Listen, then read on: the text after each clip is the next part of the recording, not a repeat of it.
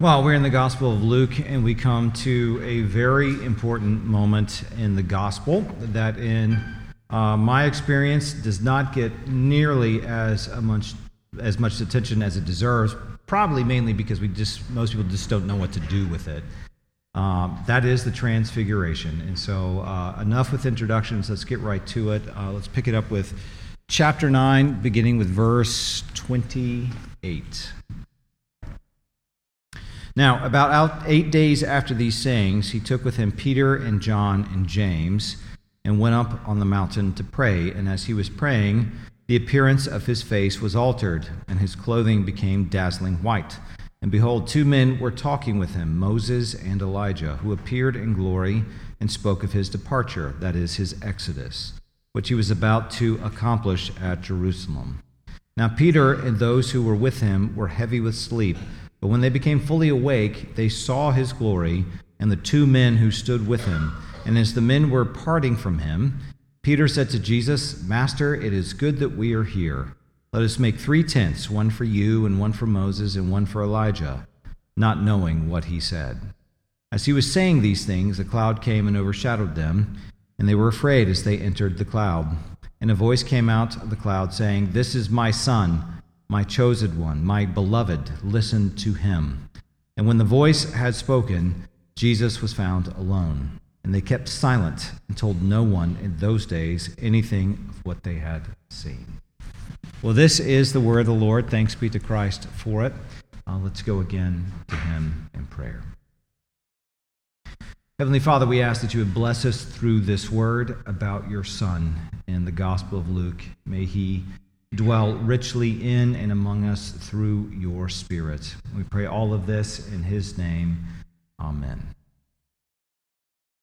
Well, the movement of the life of Christ from here on is, is basically set up from verse 22 uh, onward to the end of the gospel. And if you'll remember, previously in the section of verses 18 through 22, Peter, speaking for the 11 uh, or the 12 disciples, had confess that Jesus is the Christ. And it's not as though prior to this they had not believed that Jesus is the Christ. John's gospel makes it very clear that the reason any of those disciples followed him is, in the first place is that they believed him to be Israel's Messiah, uh, the Christ. But here, for the first time in Luke, a human makes the confession that Jesus is the Christ. Previous, they'd been demons or angels. He is the anointed one of God. And as we've mentioned in the past, to confess Jesus as the Christ is to put him into comparison with men like Moses, David, Elijah, Elisha, even as he's far greater than them. Their lives point forward and find meaning and fulfillment in him. And Jesus responds to Peter's confession by giving further detail about who the Christ is. And he, t- he ties himself to the suffering servant of Isaiah 53. The Christ is the one who will suffer many things and be rejected by the elders and chief priests and scribes. That is the, the most important people in Israel, the Israel's shepherds. So the shepherds of Israel will reject him, and he will be killed, and on the third day be raised. So Jesus would soon suffer, die, be raised on the third day, which would culminate, as we see actually in our passage today, with his glorification, in particular with his ascension to the right hand of God the Father, which in turn will usher in the kingdom of God and the new creation. So Jesus is not only telling them, but showing them how the story will go. And in the middle of the movement is the teaching that his disciples also will take up their cross, sometimes literally so, and follow him. And what that means is that Jesus' disciples will pattern their lives on his own life. And we could do that because we have confidence that he will be raised and glorified. Now, after that hard teaching, which it is a hard teaching, some of the disciples will fall away from this path. And he has already taught as much uh, in, in the parable of the sower. So some will choose to avoid the pain and suffering that sometimes accompanies life with Christ in favor of trying to insulate themselves with comfort or pleasure, or will simply be distracted from Christ by the everyday realities of life. That is perhaps, as I mentioned last week, the, the greatest threat facing Christians in our circles today. In our abundance of comfort, pleasure, and, and really distractions, we easily devalue Christ and lose sight of him. Even so, Jesus promises that some of them, some of his disciples, would not die without seeing the coming of the kingdom, which means he thinks it's soon going to show up. The transfiguration is, in fact, I think, a sneak peek uh, of that, that coming kingdom that would soon be there. Well, in verse 28, Luke says, about eight days after these, these hard sayings, these hard teachings, Jesus took Peter, James, and John, which are future pillars of the church, with him up to the mountain to pray. Now, the phrase eight days later, when, when put into connection with Jesus' transfiguration, that is, how his appearance, this is tra- what transfiguration means, how his appearance changed, changed figure, right? Transfiguration, changed from his typical human appearance, as the disciples knew him to that point, to his future radiant, glorified appearance. So when, when eight days later is connected with that, with verse 31 and his coming exodus, then what's in view is not merely a practical detail, but rather part of the sneak peek of the coming of the kingdom and new creation. Now, if you remember uh, from when we first started this series a long time ago, uh, the number eight, like how, uh, according to the law, a son was to be circumcised on the eighth day, and there's a number of things in the law that were to be done on the eighth day. It's indicative of new creation. It's a symbol of that. That is, if a week is six days plus Sabbath rest, so that's seven total days, then the eighth day is the beginning of a new week. And in the Bible, it's often symbolic of new creation. A new week, a new creation. It's why Christians rightly move the Sabbath from the seventh day of the week to the eighth day. So not only was Jesus resurrected on the first day of the week, otherwise known as the eighth day. His resurrection was the beginning of the new creation coming into the world. That's how the early church saw it. That's why they did what they did. So every Sunday, we tangibly celebrate and proclaim that the kingdom of God and new creation was ushered into this world through Jesus and his resurrection, even as, as we await the total fulfillment of it at his second coming. So it's already here but as we all know, it's not yet here fully. So, about eight days after his teaching on his suffering, death, and resurrection, Jesus gave three of his disciples a view to the coming of the kingdom. Now, that this happened on a mountain is not a random detail either. Now, keep in mind that the Garden of Eden itself was on a mountain. Ezekiel teaches that, but you can get the details of Genesis 2 to see how that works as well. Abraham ascended to Mount Moriah to sacrifice Isaac at God's command. God spoke to, Moses in the burning bush on Mount Sinai. The fire of God in the midst of that tree in, in, in Exodus 3, not unlike what is seen in Isaiah 6. It indicates that the throne room of God was right there with Moses on that mountain.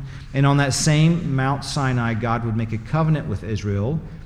And at the same place, Moses would ascend that, that mountain to offer his life as an atoning sacrifice for the sins of the people after the golden calf incident. So, all of those events together, and believe it or not, I could keep going with how important mountains are in the Bible. Well, they tell us both that mountains are important in the Bible, but when they show up, it's not merely that Jesus is like, oh, a mountain, let's go there. No, they, they really matter, and he's doing something important, and we should pay attention. That Jesus went up to the mountain to pray is following in the pattern again of what Moses did on Sinai, ascending the mountain to commune with God in his glory cloud. The same cloud that led Israel out of Egypt, and of course, Moses radiated God's glory for a time after being in that, that cloud. In fact, he scared the people so badly that he would often, often cover his face, just as in our passage, Moses radiates God's glory too. But Jesus ascending the mountain to pray is also indicative not just of what Moses did, but of what Isaiah 56 looked forward to. That the nations would flow to God's holy mountain, and on that holy mountain, God would establish his house. That is his temple. And his house would be a house of prayer. That is a house of communion. And Jesus repeats that same thought in a very different context in Luke 19 when he cleansed the temple.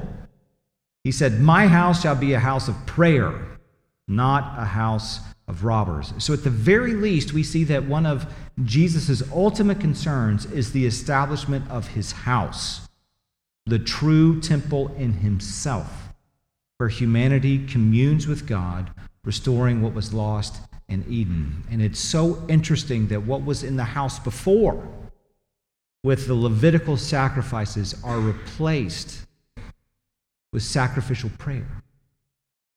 And again, what do we most often offer to our God? We offer Him our life, and we offer it to Him in our song and in our prayer. And in our prayer. Now, add to this that in verse 34 that a cloud came and overshadowed them, which is the same language used to describe how the Holy Spirit overshadowed Mary when Jesus was conceived. And in turn, that they were afraid as they entered the cloud, like how Isaiah was afraid when he entered God's throne room, or how the people of God were terrified of God's presence on top of Mount Sinai. And taken together, again, what you should see, what in your mind should be comparing and contrasting is Moses encountering God and in his presence on Sinai. For good reason then, when Peter briefly recounts this very event in 2 Peter 1:18, he calls this place the holy mountain. That's also a description of the temple. This is the holy mountain. So, where God is, and this is one of only two moments in the gospel where God the Father speaks, and the cloud indicates his presence among them like it did in the Exodus. Where God is, again, like at the burning bush, that place is holy ground. Holy ground. So this is a holy mountain. So heaven, like we see happen in the book of Revelation, had come down. It had come down. God was dwelling among his people, and that's important. It is never that we must find a way to get to God, it is always that God comes down. So, for example, if you look at, I'm just riffing at this point, if you look at what happens at Babel, what are they trying to do? They're trying to build a temple to go up. But by the time you get to Jacob wrestling with God, what does he see? He sees a ladder, really a temple, a tower in which God comes down to him. That is always the movement in Scripture that God comes near because we cannot go to him. Now, notice that, that as Jesus was praying, as he was communing with God, his appearance was changed. So his face radiated and his, his clothing was dazzling white. And this is similar to the description of the angels at his, his tomb after his resurrection, even as it anticipates his glorified appearance in the book of Revelation. It also anticipates what Jesus promised to do for his people to glorify us and robe us in his own righteousness and his own glory. In fact, he does that for Moses and Elijah. Now, we read that two men appeared alongside Jesus and spoke with him. And Luke tells us they appeared in glory, and they were none other than, well, Moses and Elijah. Now, Jesus was glorious on his own, but Moses and Elijah's glory was dependent on his. That is, Jesus, the God man, like the glory cloud in Exodus, is glorious on his own. And in turn, like how God's presence in the glory cloud made Moses radiate God's glory, Jesus glorifies his people. We see this with Elijah and Moses in a similar way. Now, there are many reasons why Moses and Elijah are there with Jesus in this moment. And one reason is that God requires two witnesses for a matter to be confirmed as true. This is why God will often swear by himself when he's making a covenant or he's making a promise, because there's nothing else higher that, that he can swear by than himself. and then he will do it a second time. He'll swear twice because it requires two witnesses. It's why in the law it took two witnesses to convict someone of a capital crime. It's why, in the context of church discipline, in Matthew 18, Jesus requires two or three witnesses for a charge to be established against a brother or sister in Christ, and in turn, for where two or three are gathered in my name, there am I among them. We are witnessing to the truth of Christ right now. It's why there were two men on either side of Jesus and his crucifixion bearing witness to his death, and why in Luke's account of the resurrection there were two men at his tomb bearing witness to the women that he had been raised from the dead. So also these two men bear witness to the coming of the new creation and the kingdom of God in Jesus through his coming exodus. Now Moses and Elijah were uniquely suited as witnesses. Moses represented the law, and Elijah represented the prophets. The law and the prophets both look forward to Jesus and find their meaning and fulfillment in him. That is the claim of the New Testament. But also consider that in Deuteronomy 34, Moses was buried by God himself. And God alone knew where Moses was buried. Think about that. God himself buried Moses, which tells you how much God cared for Moses, even in his sin, and God alone knew where he was buried. He knew the spot, so he knew where to resurrect him. He knew. And Elijah, well, he did not die at all, but was taken by God directly into his presence. All of these things help deepen our understanding of what is at, at play here, but the specific reason uh, Luke gives for why Moses and Elijah are there is that they were talking to Jesus about that coming Exodus. Now, I don't openly or often openly uh, critique English translations because I don't want to undermine anyone's confidence in them, and they're all very good. All of them are, are really very good in their own unique ways. But to use the word departure, if you're using the English Standard Version, Instead of the word Exodus, I'm sorry, but that's a terrible translation.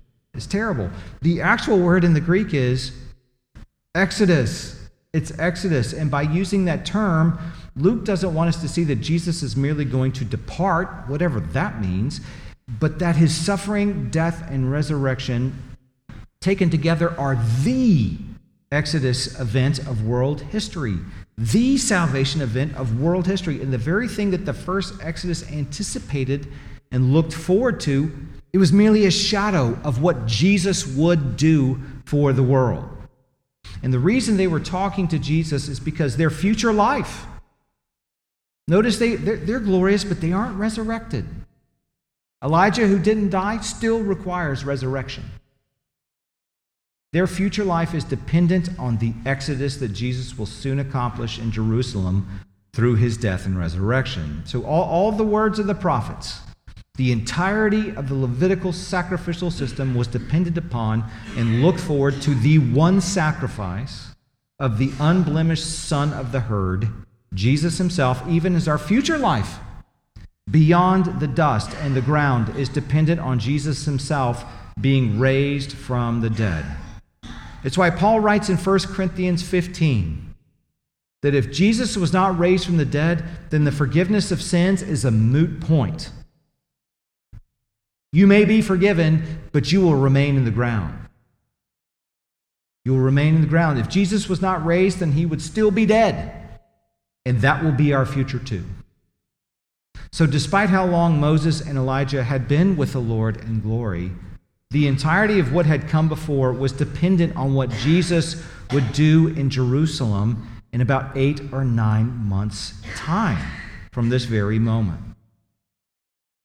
Well, verse 32 tells us that Peter, James, and John were heavy with sleep. And this anticipates, in many ways, the night of Jesus' betrayal in the Garden of Gethsemane, which was another critical evening in his ministry, another important night of prayer on top of the Mount of Olives, which itself also functions as another symbolic Eden. But when they became fully awake, they saw Jesus' glory and the two men, men standing with him. So, on one reading, this is an account of what practically happened, right? The men were dozing and came fully awake when they beheld Jesus in his glory. But at the same time, this is also, also what spiritually happened to the disciples over the course of their time with Jesus. They went from being sleepy and confused to fully awake to his glory and his resurrection. What you see Peter saying here in this moment versus what he will go on to say at Pentecost is radically different. And you could see that, that growth of maturity. We read in verse 33 that as Elijah and Moses were departing, Peter said, Master, it is good that we are here. Let us make three tents, one for you, and one for Moses, and one for Elijah. And as Luke explains, he just kind of interjects. He doesn't let uh, Peter finish because God doesn't let Peter finish this sentence. He says, Peter did not know what he was saying. So he's just babbling at, at this point. And it's hard to know really exactly what Peter meant by, by tent and specifically what he was trying to do or suggesting they do. So maybe he was wanting to make little altars or, or shrines to them, recognizing the importance of the moment. Or maybe he was wanting to put up makeshift booths, like with the Feast of Booths, otherwise known as Sukkot. And some scholars think maybe this happened close to that festival. Who knows? But what is clear is that while Peter recognized they were being given an incredible privilege in seeing this moment, he had no clue what any of it meant and was struggling to make sense of it. In response, God shows up in the cloud, not unlike when God showed up certainly on Sinai, but in response to Job, speaking to him out of the whirlwind. And God says, This is my son, my chosen one, or really my beloved. Listen to him. This is one of two places in the gospel where God the Father speaks. The first was at Jesus' baptism, and in both events, he says the same thing This is my beloved Son. Here, he adds the commandments listen to him. And this is in fulfillment of Deuteronomy 18, where Moses says, There will come one after me that is greater than me. Listen to him. And here he is. And already we've seen Elijah and Moses dialoguing with Jesus. And guess what? Moses listens to Jesus.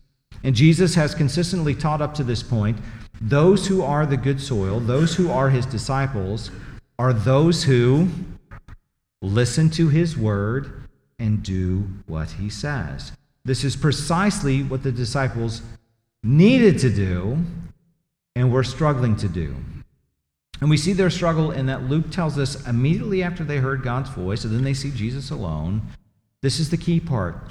They remained silent. They remained silent about what they had seen and didn't tell anybody about it for a long time. Now, clearly, they eventually did because we're reading about it. But at the time, they didn't read about it. And the reason they remained silent was not because they were unimpressed by what they saw. Clearly, Peter was so impressed that he had become a babbling idiot and was seemingly, at least it appears to me, flirting with heresy. No, the reason they remained silent and told no one, and we can presume they didn't tell the other disciples either at this point, is because they could not put it all together. They could not understand that the one who is the Christ, the one they had seen heal people and cast out demons and miraculously feed thousands of people, even raise people from the dead, is the same glorious, radiant God man they had just seen with their own eyes. And in turn, he is also the same one who would suffer and die in a way that was not only scandalous, to both Jews and Gentiles alike, but was a means of punishment reserved for those cursed by God. How can all these things be true? How can you put them all together? It's why in Matthew's account of Peter's confession of Jesus, Jesus tells Peter that his confession that he is the Christ came straight from God the Father, and he praises him for it. Like, this is awesome, Peter. You got that straight from my Father. And so clearly, Peter had been listening to Jesus' word and believed it. But in Matthew's account, when Jesus tells the disciples he would soon die on the cross, Peter rebukes Jesus. Right? That, that's talking him down. Think about that. And Jesus, in turn, says, Get behind me, Satan. So, on the one hand, Peter had the absolute best confession you can make. And in the next moment, Jesus calls him Satan. So, Peter refused to listen to Jesus, God's beloved Son, when it came to this word about his coming death, a word that was unpalatable, unthinkable for Peter and the disciples. And so we find Peter, James, and John. And again, these men are future pillars of the church, with Jesus being the chief cornerstone. They're left in silence because they could not reconcile their expectations with what they had witnessed and with what Jesus had taught them. So, like Job, when they encountered the voice of God the Father, they rightly stayed silent.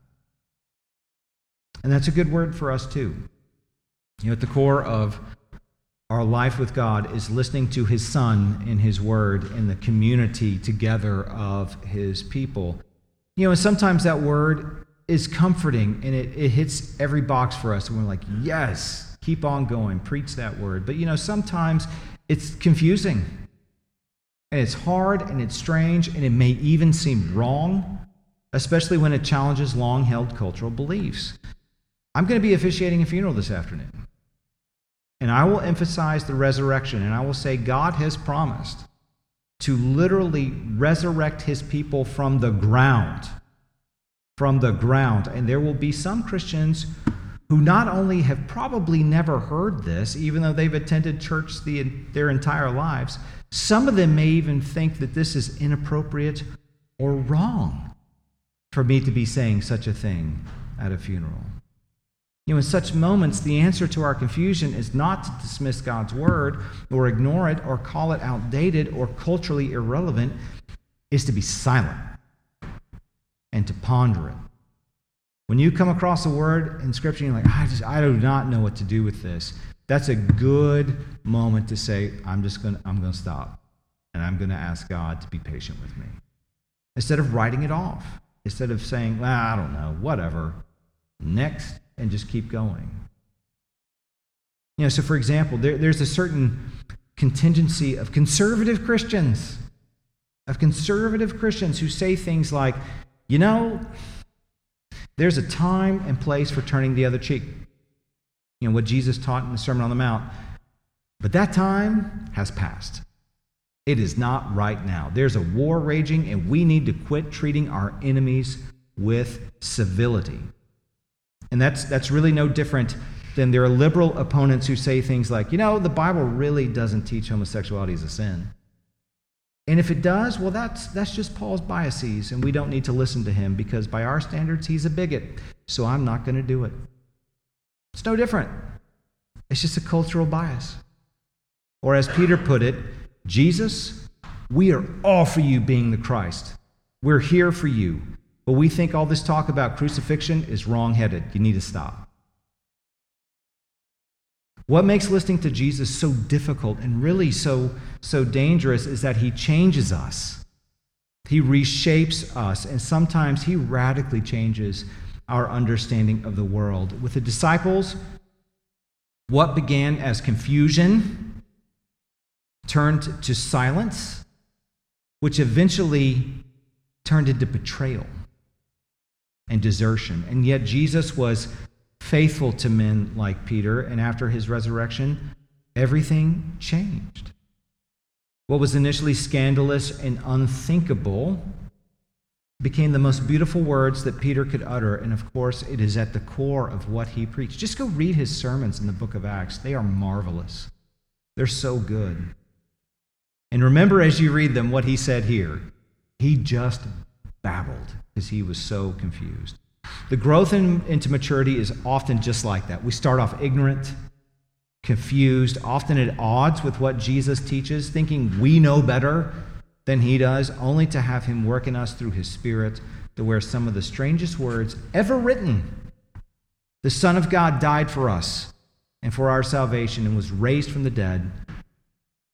They become words of comfort and hope and words that we ourselves are willing to die for. Well, let me pray for us. Heavenly Father, we ask that you would comfort us in your Son. I will fully admit that some parts of your word are really hard for me, and they really challenge my heart and my mind and my behavior and my ethics, and I resist it. So I ask for myself and I ask for all of us that you would change our minds and our hearts, that you would work in us through your Spirit, that you would move us from confusion to understanding. And maybe we need to be silent for a time, but move us from immaturity to maturity as you have promised. We pray this in Jesus' name through the power of the Spirit. Amen.